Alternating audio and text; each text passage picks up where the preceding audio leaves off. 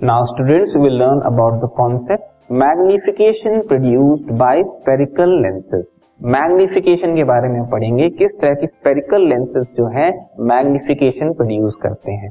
Magnification का मतलब होता है कि जब स्पेरिकल लेंस के सामने किसी ऑब्जेक्ट को रखा जाता है तो उसकी जो इमेज बनती है, वो कैसी बन रही है? मैग्निफाइड कितनी बन रही है? कितनी छोटी बन रही है, कितनी बड़ी बन रही है? ठीक है?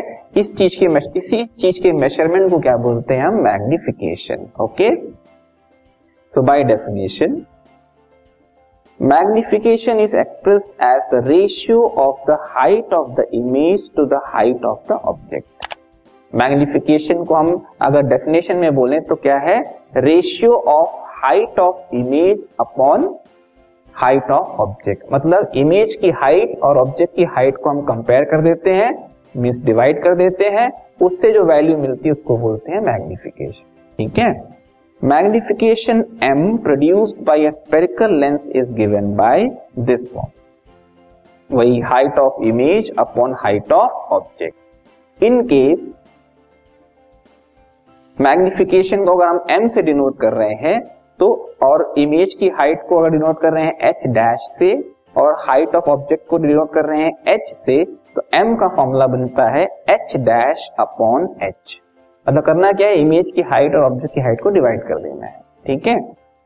इसी को दूसरे फॉर्म में भी रिप्रेजेंट कर सकते हैं।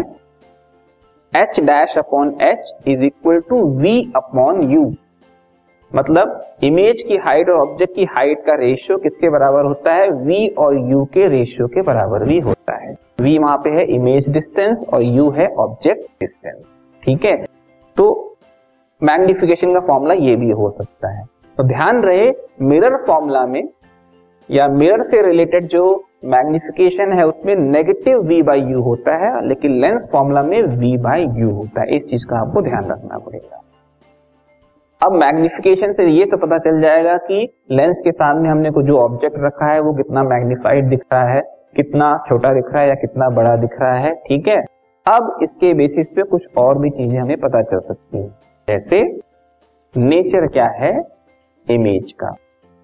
A negative sign in the value of the magnification indicates that the image is real अगर m की वैल्यू नेगेटिव आए, इसका मतलब है इमेज जो बन रही है रियल और इन्वर्टेड बन रही है। ठीक है?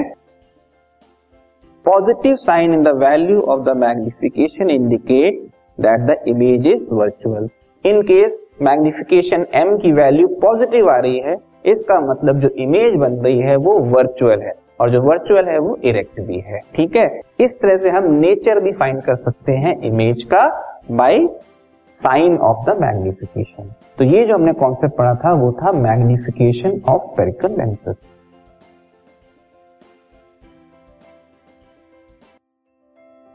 this podcast is brought you by hub hopper शिक्षा अभियान अगर आपको ये पॉडकास्ट पसंद आया तो प्लीज़ लाइक शेयर और सब्सक्राइब करें और वीडियो क्लासेस के लिए शिक्षा अभियान के यूट्यूब चैनल पर जाएँ।